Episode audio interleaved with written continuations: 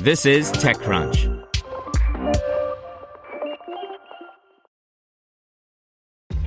This episode is brought to you by ShipStation. You know, some things take a lot of work, like sending little robots to far off distant planets. And just as that's challenging, so too is running a successful e commerce business, especially when there's so much to do. So I want to introduce you all to ShipStation. Now, I love using ShipStation because of its easy to use dashboard, which makes managing orders and printing labels a breeze and super smooth. Oh, and the customer service is just out of this world. It's exactly what you need to help grow your business. Sign up for your free 60-day trial at shipstation.com slash technews. That's shipstation.com slash technews. This is TechCrunch. Folk helps you share contacts with your team by Romain Dillet. Folk is a new productivity tool started by European startup studio eFounders, and the startup just raised a $3.3 million seed funding round led by Accel with a big group of business angels. When you think about managing contacts and relationships in a professional environment, you might think that companies have solved this already. An entire category of products and companies have emerged around this idea with CRMs. Popular CRM platforms include Salesforce and HubSpot, and I'm sure your sales team loves their CRM. But what does CRM mean exactly? Customer relationship management. If you work for a team that doesn't have customers, then CRMs aren't the most appropriate tools. For instance, PR teams work with journalists, logistics teams work with suppliers, events teams work with multiple kinds of partners, etc. Folks want to be the relationship management tool for the rest of the company. Chances are those teams don't use a CRM. Instead, they often rely on shared spreadsheets or information remains siloed.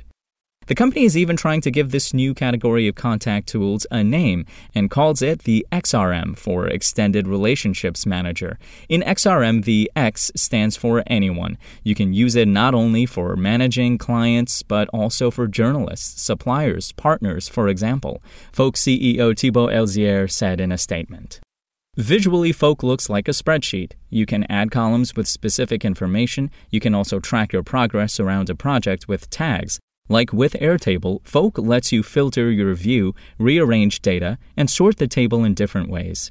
When you click on a contact, you open a dedicated contact page. It lets you change data more comfortably and view more information. In particular, you can add comments, assign contacts to your coworkers, and view interactions with these contacts. You don't have to enter meetings in Folk or copy and paste email conversations in the service. Folk automatically pulls up data from your Gmail and Google Calendar accounts. This way, the entire team can see if someone is staying in touch more closely with a partner. You can choose to share some contacts with the rest of the team, but keep your personal contacts to yourself. In addition to Accel, 35 investors who tend to be operators in their companies are also participating. It's a big group of investors, and you can view the table of these investors in the text version of this article. It's also worth noting that Thibault Elzière, the CEO of Folk, is also a co founder at eFounders, the startup studio where some popular SaaS tools originally started, such as Front, Aircall, and Spendesk. And I'm sure he has a wide network of contacts and folk that he can leverage to turn folk into a commercial success. Spoken Layer.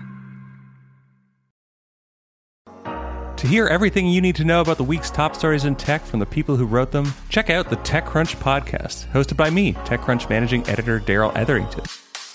Each week, we go in depth on two or three of the week's top stories from in and around the startup ecosystem.